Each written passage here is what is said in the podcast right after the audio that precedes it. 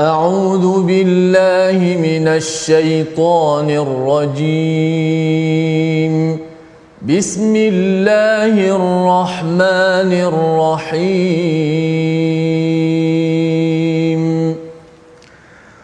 الحمد لله رب العالمين. الرحمن الرحيم.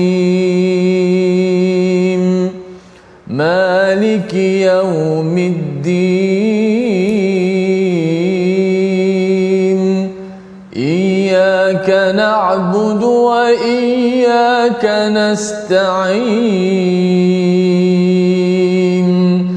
اهدنا الصراط المستقيم.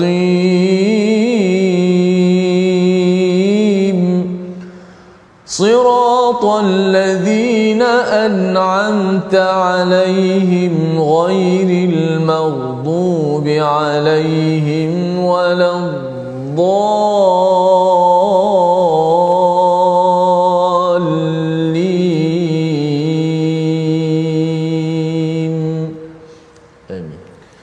Assalamualaikum warahmatullahi wabarakatuh. Alhamdulillah wassalatu wassalamu ala Rasulillah wa ala alihi wa man wala syada la ilaha illallah syada Muhammadan abduhu wa rasuluh. Allahumma salli ala sayidina Muhammadin wa ala alihi wa sahbihi ajma'in.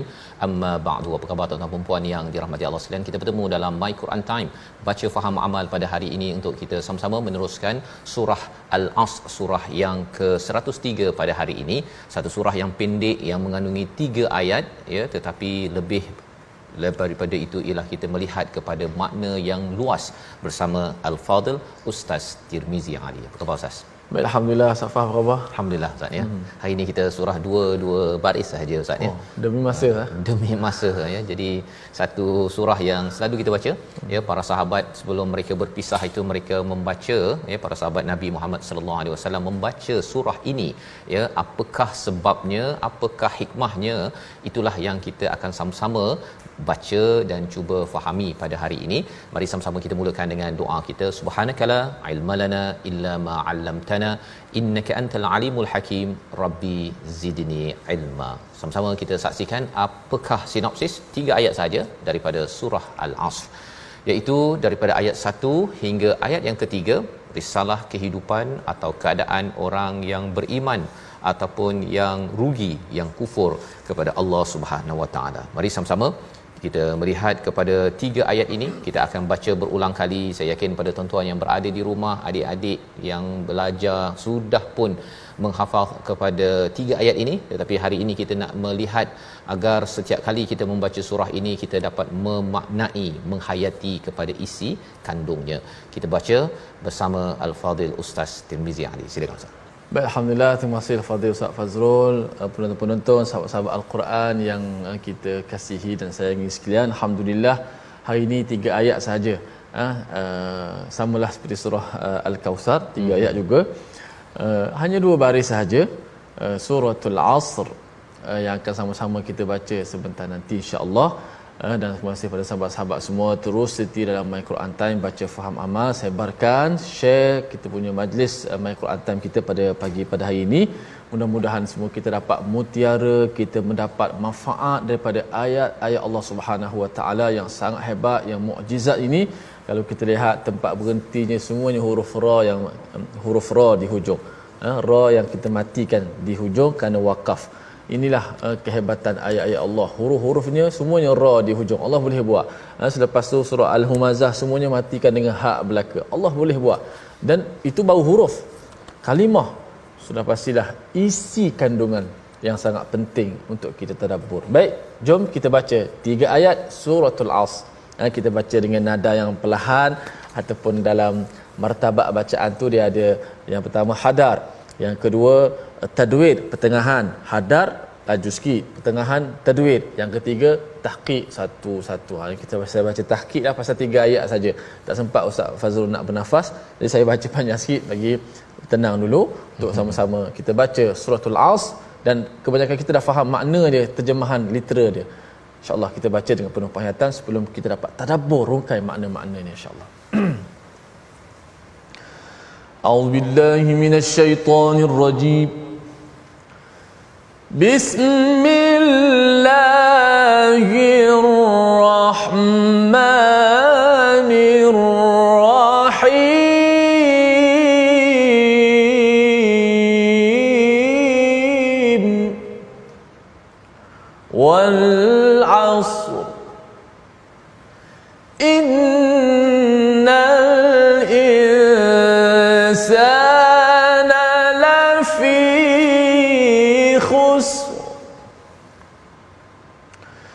إلا الذي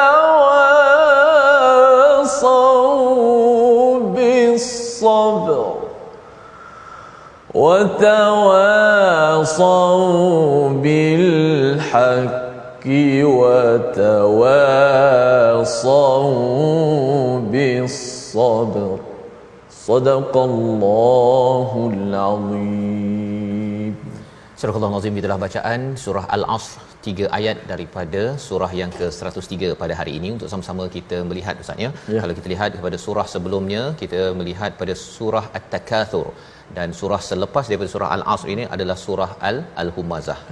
Ulama menyatakan bahawa surah Al-Asr ini berada di antara dua husrain iaitu dua kerugian Ustaz. Oh. Kerugian yang pertama ialah bila Allah menyatakan pada surah At-Takatsur itu bahawa manusia itu membanyak-banyakkan dan mereka itu akhirnya masuk ke neraka jahim itu adalah kerugian, kerugian. pertama dan selepas itu pada surah al-humazah juga Allah menyatakan tentang wailul likulli humazatil lumazah iaitu mereka yang malang celaka kerana mendapat Uh, menjadi orang yang mengumpat dan mencela kepada kepada orang lain. Itu juga yang menyebut yang menyebabkan mereka itu masuk kepada hutamah. Satu lagi kerugian. Jadi di antara dua surah yang menerangkan tentang kerugian itu maka Allah membawakan apakah sebab?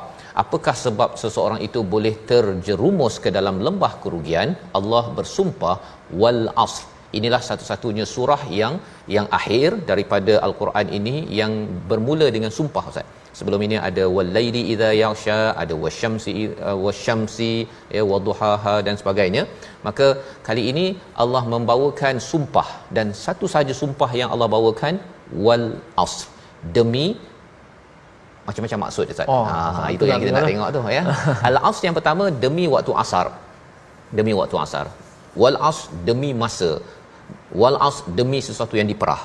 Wal asr adalah sesuatu yang yang mempunyai intipati yang tersendiri. Hmm. Jadi apabila kita melihat wal as itu bila Allah memulakan dengan wal as demi waktu asar. Mengapa? Kerana waktu asar ini tengah sibuk Ustaz.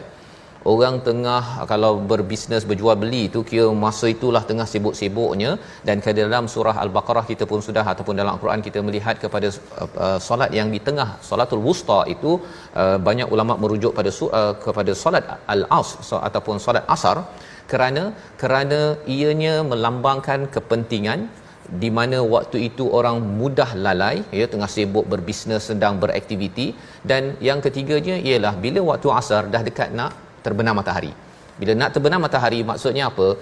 Masa ini masa bagi dunia ini tidak lama masa bagi umat ini tidak lama tetapi yang lebih penting ialah masa kita ustaz. Hmm. kita ni anytime anytime sahaja nak terbenam. Ha terbenam tu maksudnya nak nak meninggal akan mengakhirkan usia kehidupan kita jadi apabila kita membaca surah Al-Asr ini, wal asr Allah bersumpah, eh sebenarnya kamu sebenarnya sudah berada pada waktu asar, bukan waktu zuhur, bukan waktu subuh yang masih panjang lagi usia.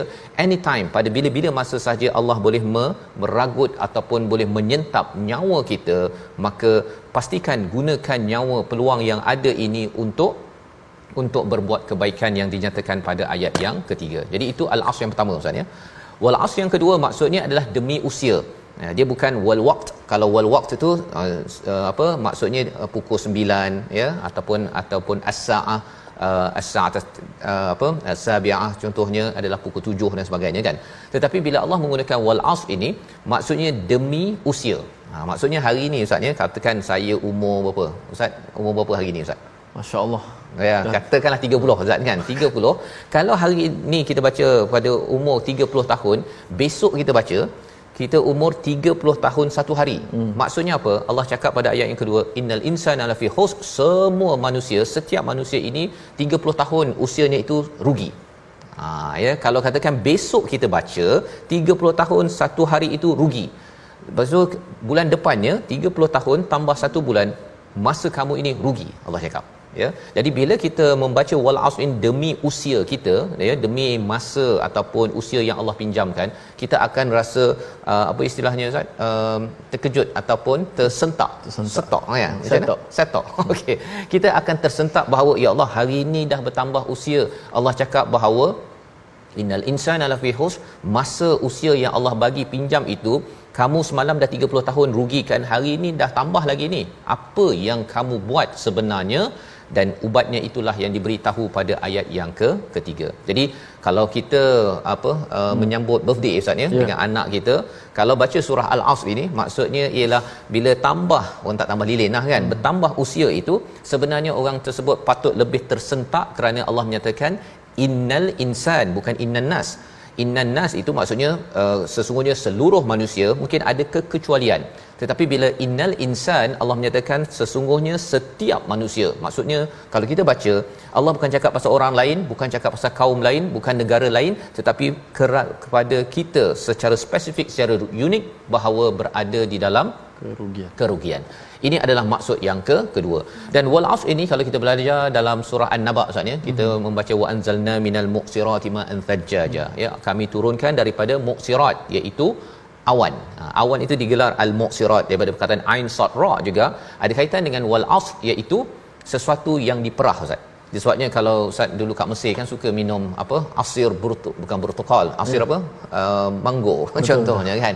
Okey, itu adalah jus mangga ataupun daripada burtukal jus oren sebenarnya mengapa dinamakan asir kerana ianya ada uh, buah oren kemudian di blender ataupun diperah ya. Bila diperah itu istilahnya adalah asara. Jadi wal as ini adalah demi sesuatu yang diperah. Kalau katakan kita perah awan namanya sky juice. Ha dia lahir sky juice itu yang kita minum ya. Sky juice. Pasal dia diperah. Kalau daripada lembu kita perah dapat dapat susu. Daripada manusia kita perah dapat amal yang yang benar-benar khalis yang benar-benar ikhlas yang mengikut kepada panduan daripada ayat yang ke yang ketiga yang kita akan lihat sebentar sebentar lagi jadi kalau kita rang, rangkumkan ustaz ya hmm. wal as ini maksudnya apa demi usia yang sudah pun berada pada waktu asar dah dah dekat dah anytime pada bila-bila masa akan terbenam dan perlu digunakan diperah betul-betul ya. Jangan kita apa istilahnya nyenggeng je ustaz ya. Okey? Kita mesti bekerja bersungguh-sungguh. Kerana apa? Kerana masa tidak lama masa tidak lama walaupun ada yang kata bahawa saya umur 20 tahun masa tidak lama kerana hmm. pada bila-bila masa saja orang umur 21 tahun sudah pun dipanggil ada yang kata bahawa umur 50 tahun ustaz kan kata hmm. nabi 63 tahun banyak lagi masa bila membaca surah ini ayat pertama sahaja menyebabkan kita rasa bahawa ya Allah masa tidak tidak lama saya mesti bersegera untuk membuat perubahan dan salah satu daripada perkara penting yang Allah nyatakan pada ayat yang kedua manusia setiap manusia itu berada di dalam kerugian. Inilah ayat pertama yang kita ingin ulang kembali ayat 1 hingga 3 dan kita lihat dahulu apakah selekoh tajam ketika membaca surah ini bersama Ustaz Tirmizi. Silakan Ustaz. Baik, alhamdulillah terima kasih kepada Ustaz Fazrul yang telah menerangkan secara terperinci tentang makna al-as uh, lebih luas daripada apa yang kita mungkin faham dari sudut secara umumnya demi masa uh, tapi lebih daripada itu demi usia kita yang Allah berikan kepada kita maka janganlah kita mensia-siakannya. Baiklah antara selekoh tajam dalam baca surah ini mudah saja uh, surah yang semua semua dah hafal. Uh, cuma macam saya sebut di awal tadi uh, dalam surah uh, apa nama ni al-asr ni kalau kita lihat uh, wakaf ni semuanya adalah huruf ra. Uh, tiga-tiga huruf ra yang dimatikan maka kita kena jelaskan huruf ra insyaallah kalau kita terangkan selepas daripada rehat ini.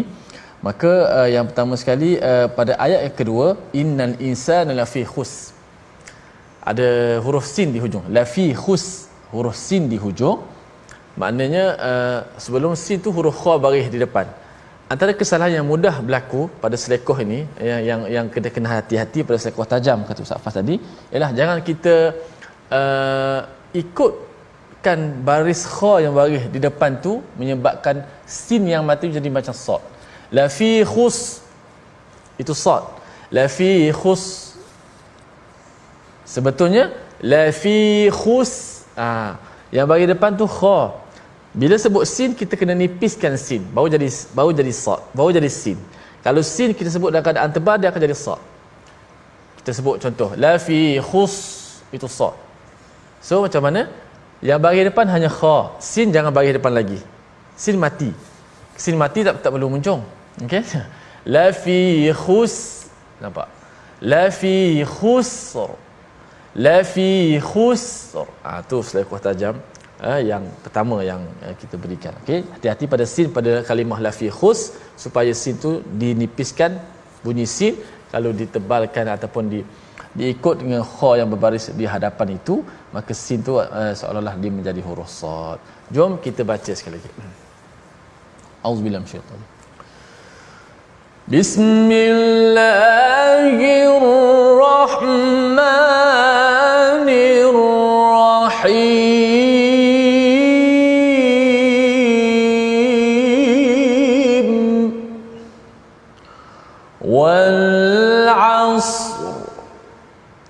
إن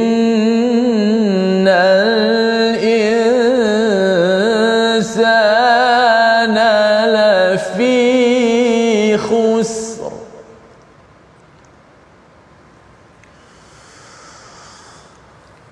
والعصر إن الإنسان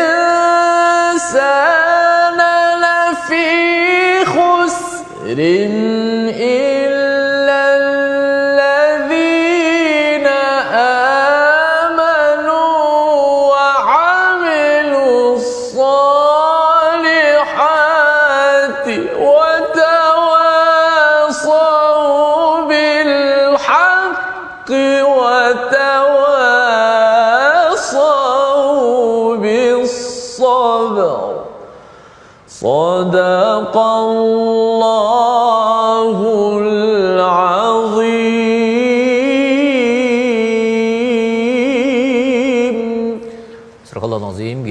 pertama hingga ayat yang ketiga surah Al-Asr yang biasa kita baca apabila kita menyedari bahawa surah At-Takatsur mendahului surah Al-Asr. Maksudnya ialah apa? Maksudnya banyak manusia ini berada dalam keutamaan yang silap Allah menyatakan alhaakumut takatsur itu maksudnya manusia ini berada dalam keadaan lahun ya mengutamakan benda yang tidak sepatutnya iaitu membanyak-banyakkan. Kejar harta ustaznya kejar pangkat kejar kejar kejar membanyak-banyakkan perkara tersebut. Maka Allah menyatakan bila manusia mengejar benda yang tidak patut maka Allah bersumpah wal asr bila bersumpah ini kalau orang bersumpah ustaznya maksudnya marahlah tu kan? Marah ataupun nak beritahu sesuatu yang amat penting apatah lagi bila mesejnya innal insana lafi khusr sesungguhnya setiap manusia bukan semua manusia. Kalau semua manusia itu mungkin ada yang terkecuali tapi Allah menyatakan setiap manusia sesungguhnya berada di dalam kerugian ya bukan di tepi kerugian tapi dalam kerugian nak menunjukkan antara sebab mereka rugi kerana tersilap keutamaan dalam kehidupan dan lebih daripada itu tidak merasakan bahawa masa sudah waktu asar bahawa sebenarnya masa emergency yang sudah ada sekarang ini perlu digunakan untuk sedar bahawa ramai orang yang mengulang rutin yang sama ustaz ya. Pergi kerja balik kerja. Pergi kerja balik kerja. Kalau yang duduk kat rumah bangun pagi lepas tu tidur. Bangun pagi lepas tu tidur. Lepas tu bangun pagi tidur. Rutin yang kadang-kadang tidak berubah apatah lagi kalau Allah menyatakan innal insana lafi khusr sesungguhnya setiap manusia berada di dalam di dalam kerugian. Sehingga kan uh, seorang uh, seorang ulama bernama Muhammad Syafiq dia menyatakan bahawa perjuangan hidup kita dalam masa ini ustaz ya wal as ini adalah seperti orang yang menjual ais. Ha ya menjual ais. Katakan jual ais itu sampailah kepada waktu maghrib. Jadi apakah yang perlu dibuat? Kalau kita ada ais masa ni seperti ais.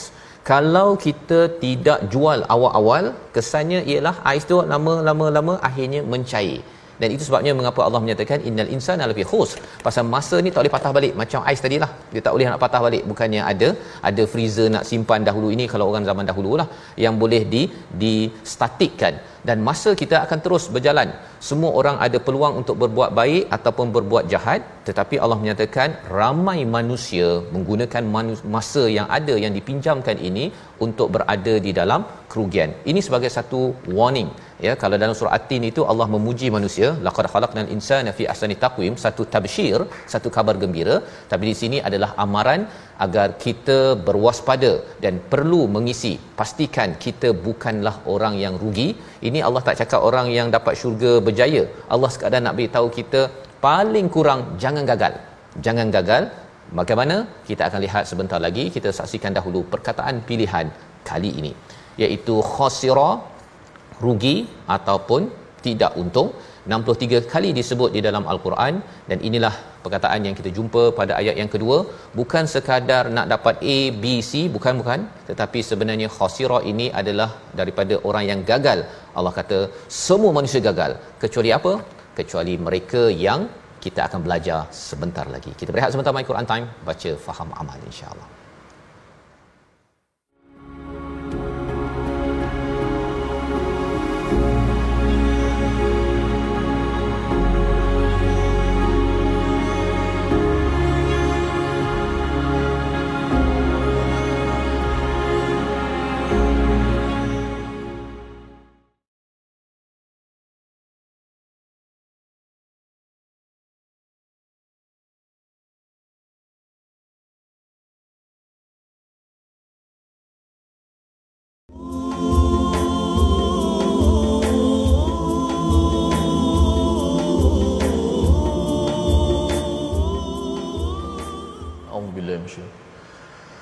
بسم الله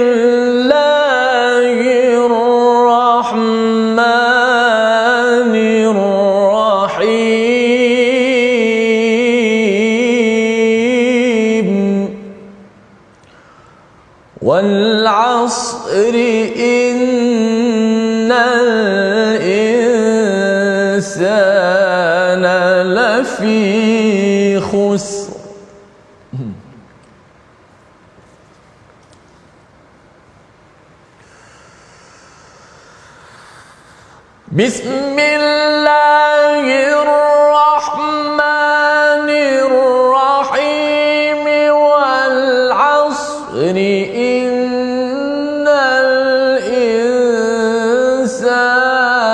لفي خسر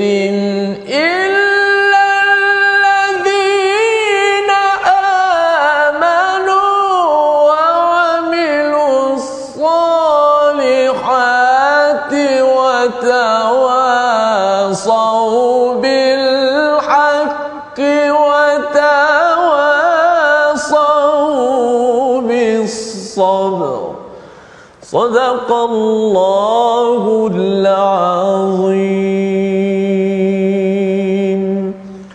demi masa sesungguhnya manusia itu berada dalam keadaan kerugian kecuali orang-orang yang beriman dan beramal soleh mengerjakan kebajikan serta saling menasihati dengan kebenaran dan saling menasihati dengan kesabaran. Inilah tiga ayat daripada suratul As yang kita bicarakan pada hari ini. Jelas uh, Ustaz Fazrul memberi gambaran kepada kita. Lepas ni bila baca wal saja imam baca wal saja bila habis majlis kita baca wal saja kita dah nampak Allah usia kita ni macam manakah kita nak habiskan baki yang ada. Bertambahnya usia makin dekat dengan kematian. Saya tengok kata ahli ilmu dia kata apa? Dia ul waqti asyaddu minal maut. Membuang masa buang umur kita ni eh, lebih teruk lebih berat daripada mati. Li'annal maut kerana mati itu uh, mem- memutuskan hubunganmu dengan dunia. Ada pun membuang masa membuang umur memutuskan kamu dengan Allah. Mudah-mudahan kita diselamatkan oleh Allah Subhanahu Wa Taala. Surah inilah inilah surah yang akan menjadi peringatan kepada kita biar kita sentiasa tersetok kata orang Terengganu. Kata orang Jawa kata tersentak kata orang bahasa putih tanya Ustaz Fasah okey? Mudah-mudahan insya-Allah. Okey? Baik uh, sikit tajwidlah sebelum kita nak masuk uh, ayat yang kenapa uh, ke, siapakah yang dikecualikan tadi tu? Ustaz Fadil sebut tadi semua manusia ni rugi ni. Siapa yang tak rugi tu? Kalau dia boleh habiskan umur dia ke mana? Tajwid sikit uh, apa ni producer kita. Okey? Uh, barakallahu fik um, tengok contoh dalam surah contoh dalam surah surah al-asr eh. Illa alladhina amanu wa amilus solihat wa tawasaw bil haqqi wa tawasaw bis sabr sempurnakan lafaz sebutan dalam ayat ini. Okey. Dalam ayat ini illa alladhina amanu wa amilus solihat itu biasa. Amanu wa amilus solihat biasa sebut sama. Banyak ayat lebih kurang macam tu. Cuma wa tawasaw bil haqqi wa tawasaw bis sabr ada ingat uh, saya sebut eh. Bila huruf tebal berbaris di atas selepas tu ada waw mati. Kena hati-hati. Ha, ini selekoh tajam. Bila huruf tebal baris di atas ada waw mati. Kalau sebelum ni kita dah belajar liqaumi. Ramai mana yang baca liqaumi. Wa id qala musa ha uzkuru apa?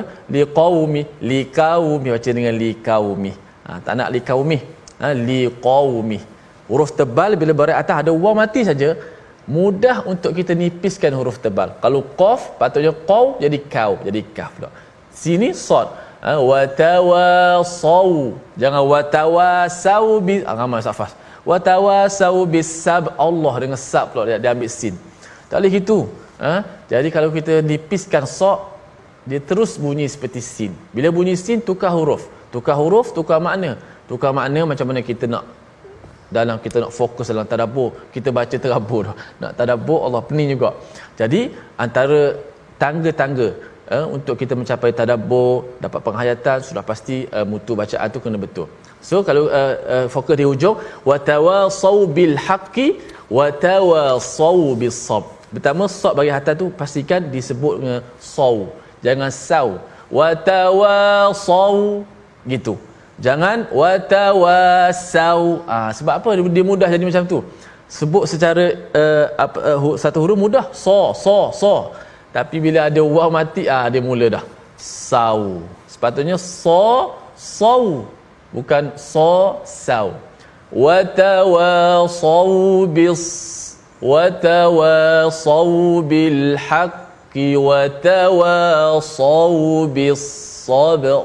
Sadaqallah. Wallahu a'lam Terima kasih ucapkan pada Fadil Ustaz uh, Tirmizi untuk sama-sama kita membaca Ustaz ya hmm. dengan jelas jangan uh, kita terbabas Ustaz ya terbabas, terbabas di selekoh tajam tersebut dan beberapa perkara uh, selekoh tajam tadi sudah pun dimaklumkan untuk uh, terutama huruf uh, sebentar tadi lah Ustaz ya sad tadi kan sad. ya uh, berbanding dengan sabar uh, ya kita bahasa Melayu ni sabar hmm, lah sabar. kan ya tetapi bila kita masuk kepada bahasa Arab ayatnya sabar itu hmm. perlu dibaca dengan jelas dan hujung-hujung ra itu Ustaz maksudnya ada ri rin dengan ri ha. ya ayat 1 2 3 itu. Jadi boleh ustaz jelaskan uh, bagaimana huruf ra itu dibaca? Kadang-kadang okay. ada orang baca tebal ada orang baca nipis ada orang baca style uh, US kan? Yeah. oh. ra yang sebenar itu okey US eh? Kalau ya wal asri. Ha salih macam itu okey. Ya? okey. Bila kita nak wakaf ra tu dimatikan. Jangan tengok ra tu bagi apa. Ha ra bagi bawah ke kalau bagi bawah asasnya memang nipis lah. Ri.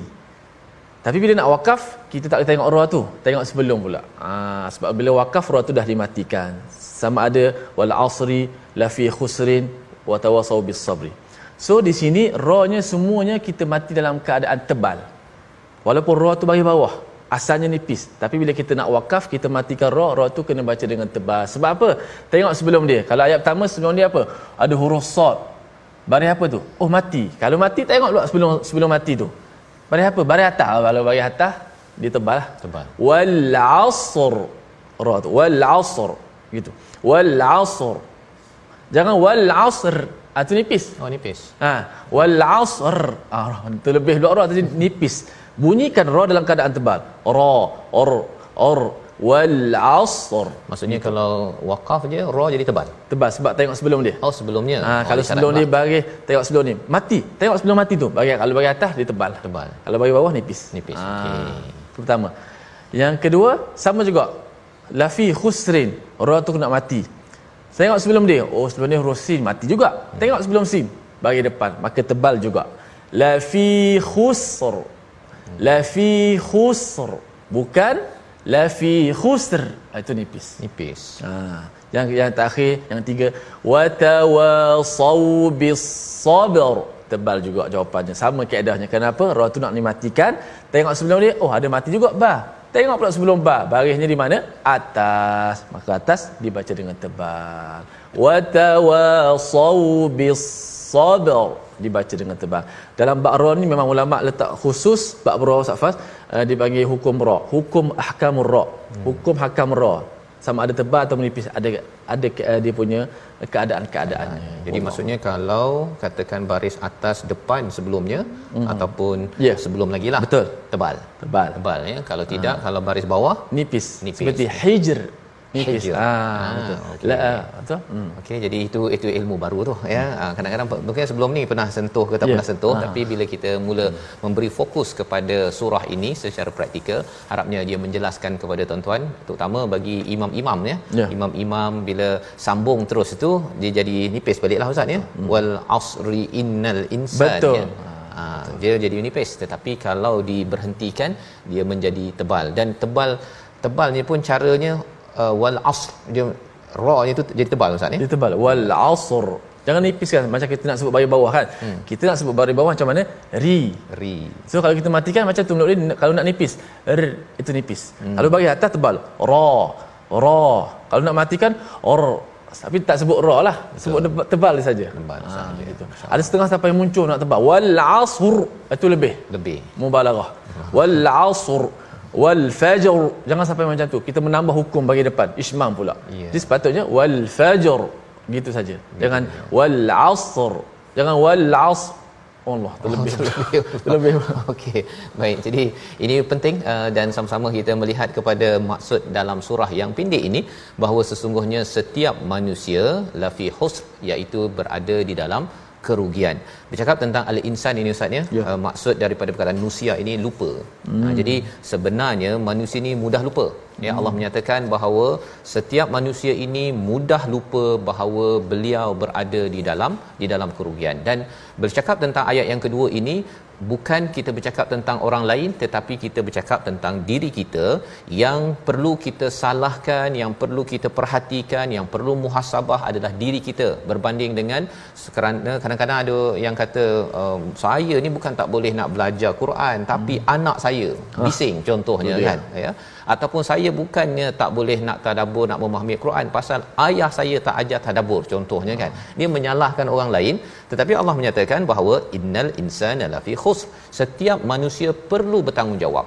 Pasal ini adalah satu penyataan daripada Allah Subhanahu Wa Taala. Masa dah diberikan potensi dah diberikan maka kalau katakan perkara yang lepas itu sudah lepas maka itulah cadangan ke hadapan maksudnya adalah untuk membaiki balik apa yang telah rugi. Kalau katakan 30 40 tahun sebelum ni tak sempat belajar al-Quran bila dah baca ayat ini ustaz ni dah faham Allah dah tinggal berapa minit lagi berapa jam lagi berapa hari lagi saya hidup saya akan cuba memastikan saya tidak berada dalam keadaan rugi Ha, jadi kita tak ada rasa macam Betul. bila tak pandai baca Quran, tak pandai memahami Quran, tak jadi okey dalam akhlak dan sebagainya, kita merasakan bahawa ini ini ini ini salahkan suami, salahkan isteri, salahkan cikgu apa sebagainya, tetapi yang perlu dipertanggungjawabkan. Ayat nombor 2 ini tanggungjawabnya adalah kepada siapa? Al-insan kepada setiap manusia yang sedang membaca ayat ini sama ada Islam ke tak Islam ke perlu bertanggungjawab. Inilah ayat tanggungjawab Ustaz ya. Ya. Makin kita membaca surah Al-Asr ini kita tak akan menyalahkan orang lain kerana kalau kita salahkan orang lain pun yang ruginya tetap kita. Ya. Kita salahkan cikgu. Mengapa cikgu dahulu tak ajar uh, tajwid contohnya? Tapi yang salah bacanya Ustaz ya. Kalau jadi imam tetap kita juga. Ya dia bukannya cikgu yang tak mengajar tu yang boleh dipersalahkan. Kan orang cakap kan dia sempat belajar alif ba je lepas tu cikgu meninggal. Hmm. kan? Carilah cikgu lain. Jadi ini adalah kefahaman apabila kita membaca ayat yang ke kedua. Dan kita lanjutkan dengan ayat yang ketiga ya. Illal ladzina amanu ya. Apabila Allah menyatakan illal ladzina amanu satu ialah kecuali Ustaz. Illa tu maksudnya kecuali. Dalam ayat yang kedua ada perkataan inna inna ini secara ringkas terjemahannya sesungguhnya tetapi itu untuk me- mengenepikan segala keraguan. Ada manusia dia ragu-ragu Ustaz betul ke saya ni rugi? Ha hmm. begitu ya. Ada yang kata bahawa saya baca Quran setiap hari saya solat setiap hari. Betul ke saya rugi sebenarnya Allah menyatakan inna sesungguhnya memang betul-betul itu untuk menghapuskan keraguan. Manusia memang dalam keadaan rugi kerana ada lagi perkara yang kita tidak buat yang terbaik dalam kehidupan kita ini. Jadi bila kita sudah sedar mengambil tanggungjawab pada ayat yang kedua Ayat yang ketiga memberi ubat bagaimana kita ingin bertanggungjawab. Kita baca sekali lagi ayat yang ketiga, pasal ayat ni panjang sikit Ustaz ya. Hmm. Ada empat perkara. Dalam Al-Quran biasanya ada dua saja. Illal ladzina amanu wa amilus solihat. Tetapi kali ini ada empat. Kita baca sekali lagi ayat yang ketiga bersama Al-Fadil Ustaz Tirmizi. Baik, alhamdulillah kita baca sekali lagi uh, pengulangan sekali lagi tentang ayat suratul As. Mudah-mudahan kita mendapat uh, Ustaz Fas bagi saya satu ayat yang jadi kita mudah untuk dapat tangkap apa dia ubat pada ayat ketiga. Ubat macam mana? Maknanya kita dah boleh faham. Kita dengar dahulu uh, ayatnya sebelum kita dapat tadabbur satu persatu dalam ayat yang pendek ini. Auzubillahi Bismillahirrahmanirrahim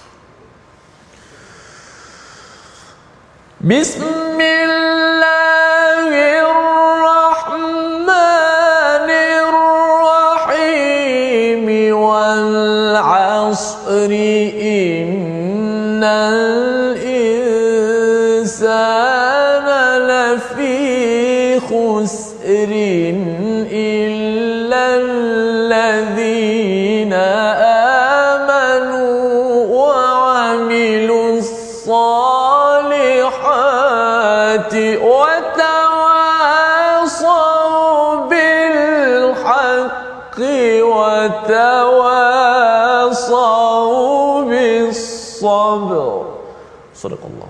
Sadaqallah nazim gitulah bacaan ayat pertama hingga ayat yang ketiga. Kita melihat kepada ubat kepada bagaimana kita tidak mahu menjadi orang yang rugi dalam masa terhad yang kita ada.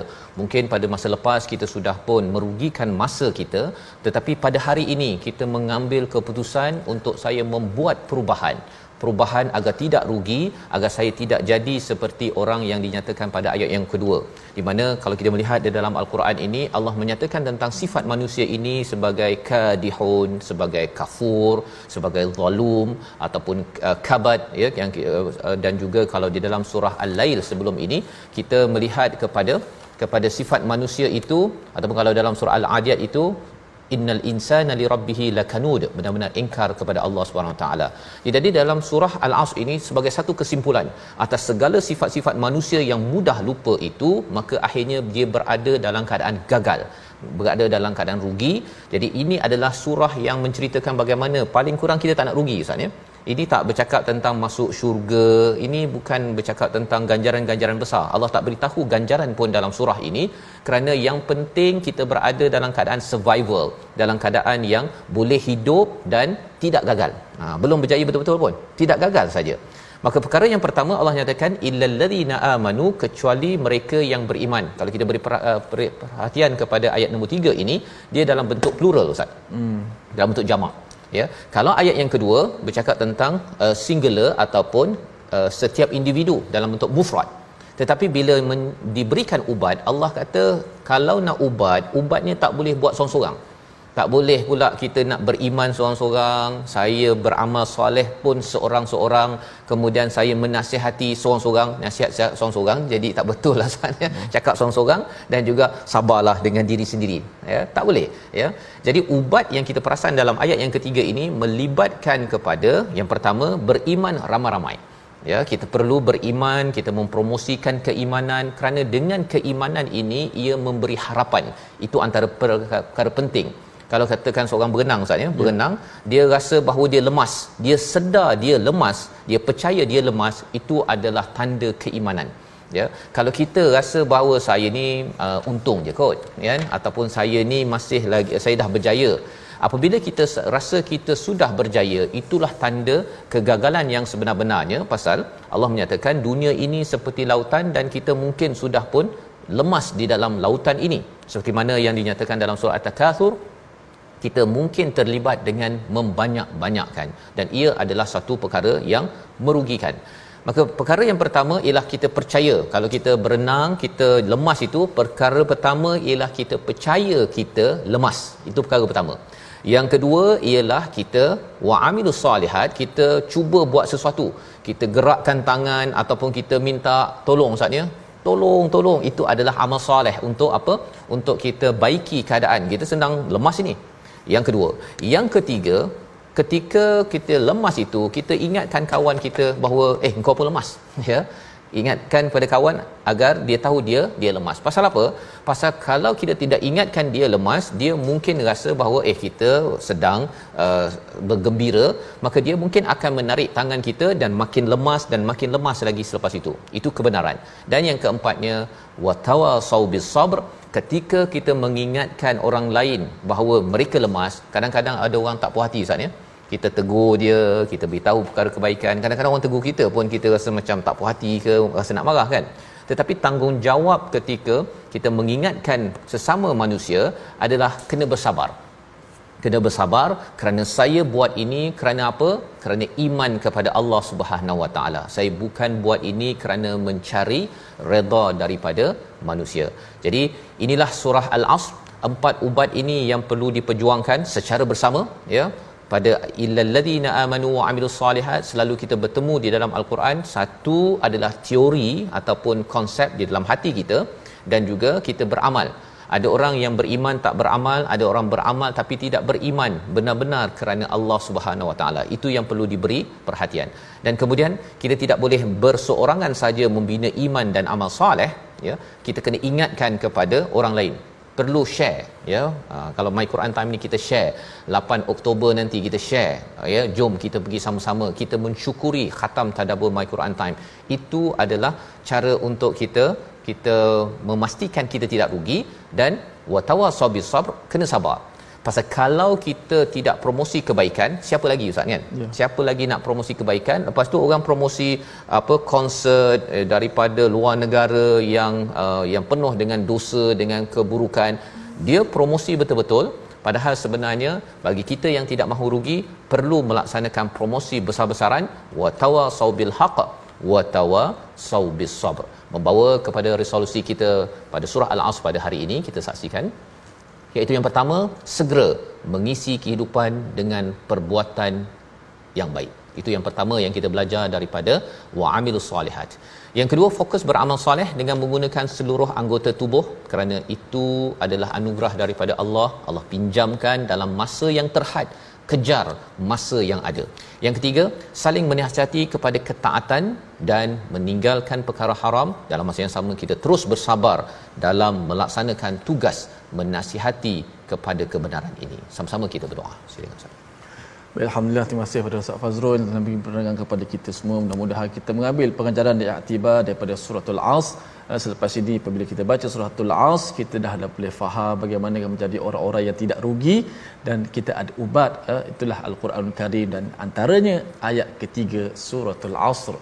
Uh, mudah-mudahan kita sentiasa menjaga umur masa kita sebagaimana pentingnya nikmat kehidupan ini al-waqtu huwal hayah masa itu adalah kehidupan kita Bismillahirrahmanirrahim. Alhamdulillah wassalatu wassalamu ala Rasulillah wa ala alihi wa sahbihi wa mawala. Allahumma la tada' lana fi sa'atina hadha dhanban illa ghafartah Ya Allah, ya Tuhanku, Ya Allah, ya Tuhan kami, Ya Allah, janganlah kau biarkan kami pada saat ini, Ya Allah, dipenuhi dengan dosa, Ya Allah, kecuali kau ampunkanlah kami, Ya Allah.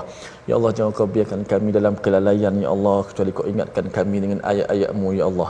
Ya Allah, ya Tuhan kami, Ya Allah, janganlah kau biarkan kami dalam keadaan kesusahan, Ya Allah, kecuali kau permudahkanlah segala urusan kami, Ya Allah. Ya Allah, berilah kepada kami kebaikan dunia dan hari akhirat. Ya Allah, Ya Allah, berilah kekuatan kami untuk istiqamah dalam membaca ayat-ayatmu, mentadaburi dan mengamalkan isi kandungan ayat-ayat Al-Quran Karim, Ya Allah. Jadikanlah kami ahlul Quran, Ya Allah. Jadikanlah kami orang yang sentiasa mengikut panduan Al-Quranul Karim, Ya Allah. Amin ya rabbal alamin. Walhamdulillah. Amin ya rabbal alamin. Moga-moga Allah mengabulkan doa kita pada hari ini dan kita menjadi umat, menjadi seorang insan yang sentiasa menghargai peluang usia yang Allah berikan dengan memerah bersungguh-sungguh dengan iman, beramal soleh, menasihati menegur dan membawa manusia kepada kebenaran dan terus sabar. Inilah yang kita ingin bina dalam tabung gerakan Al-Quran sebagai satu platform kita bersama menghidupkan isi daripada surah Al-Asr. Dijemput tuan-tuan untuk bersama dan insya-Allah kita akan bertemu lagi pada surah yang seterusnya selepas ini surah Al-Humazah. My Quran Time baca faham amal insya-Allah.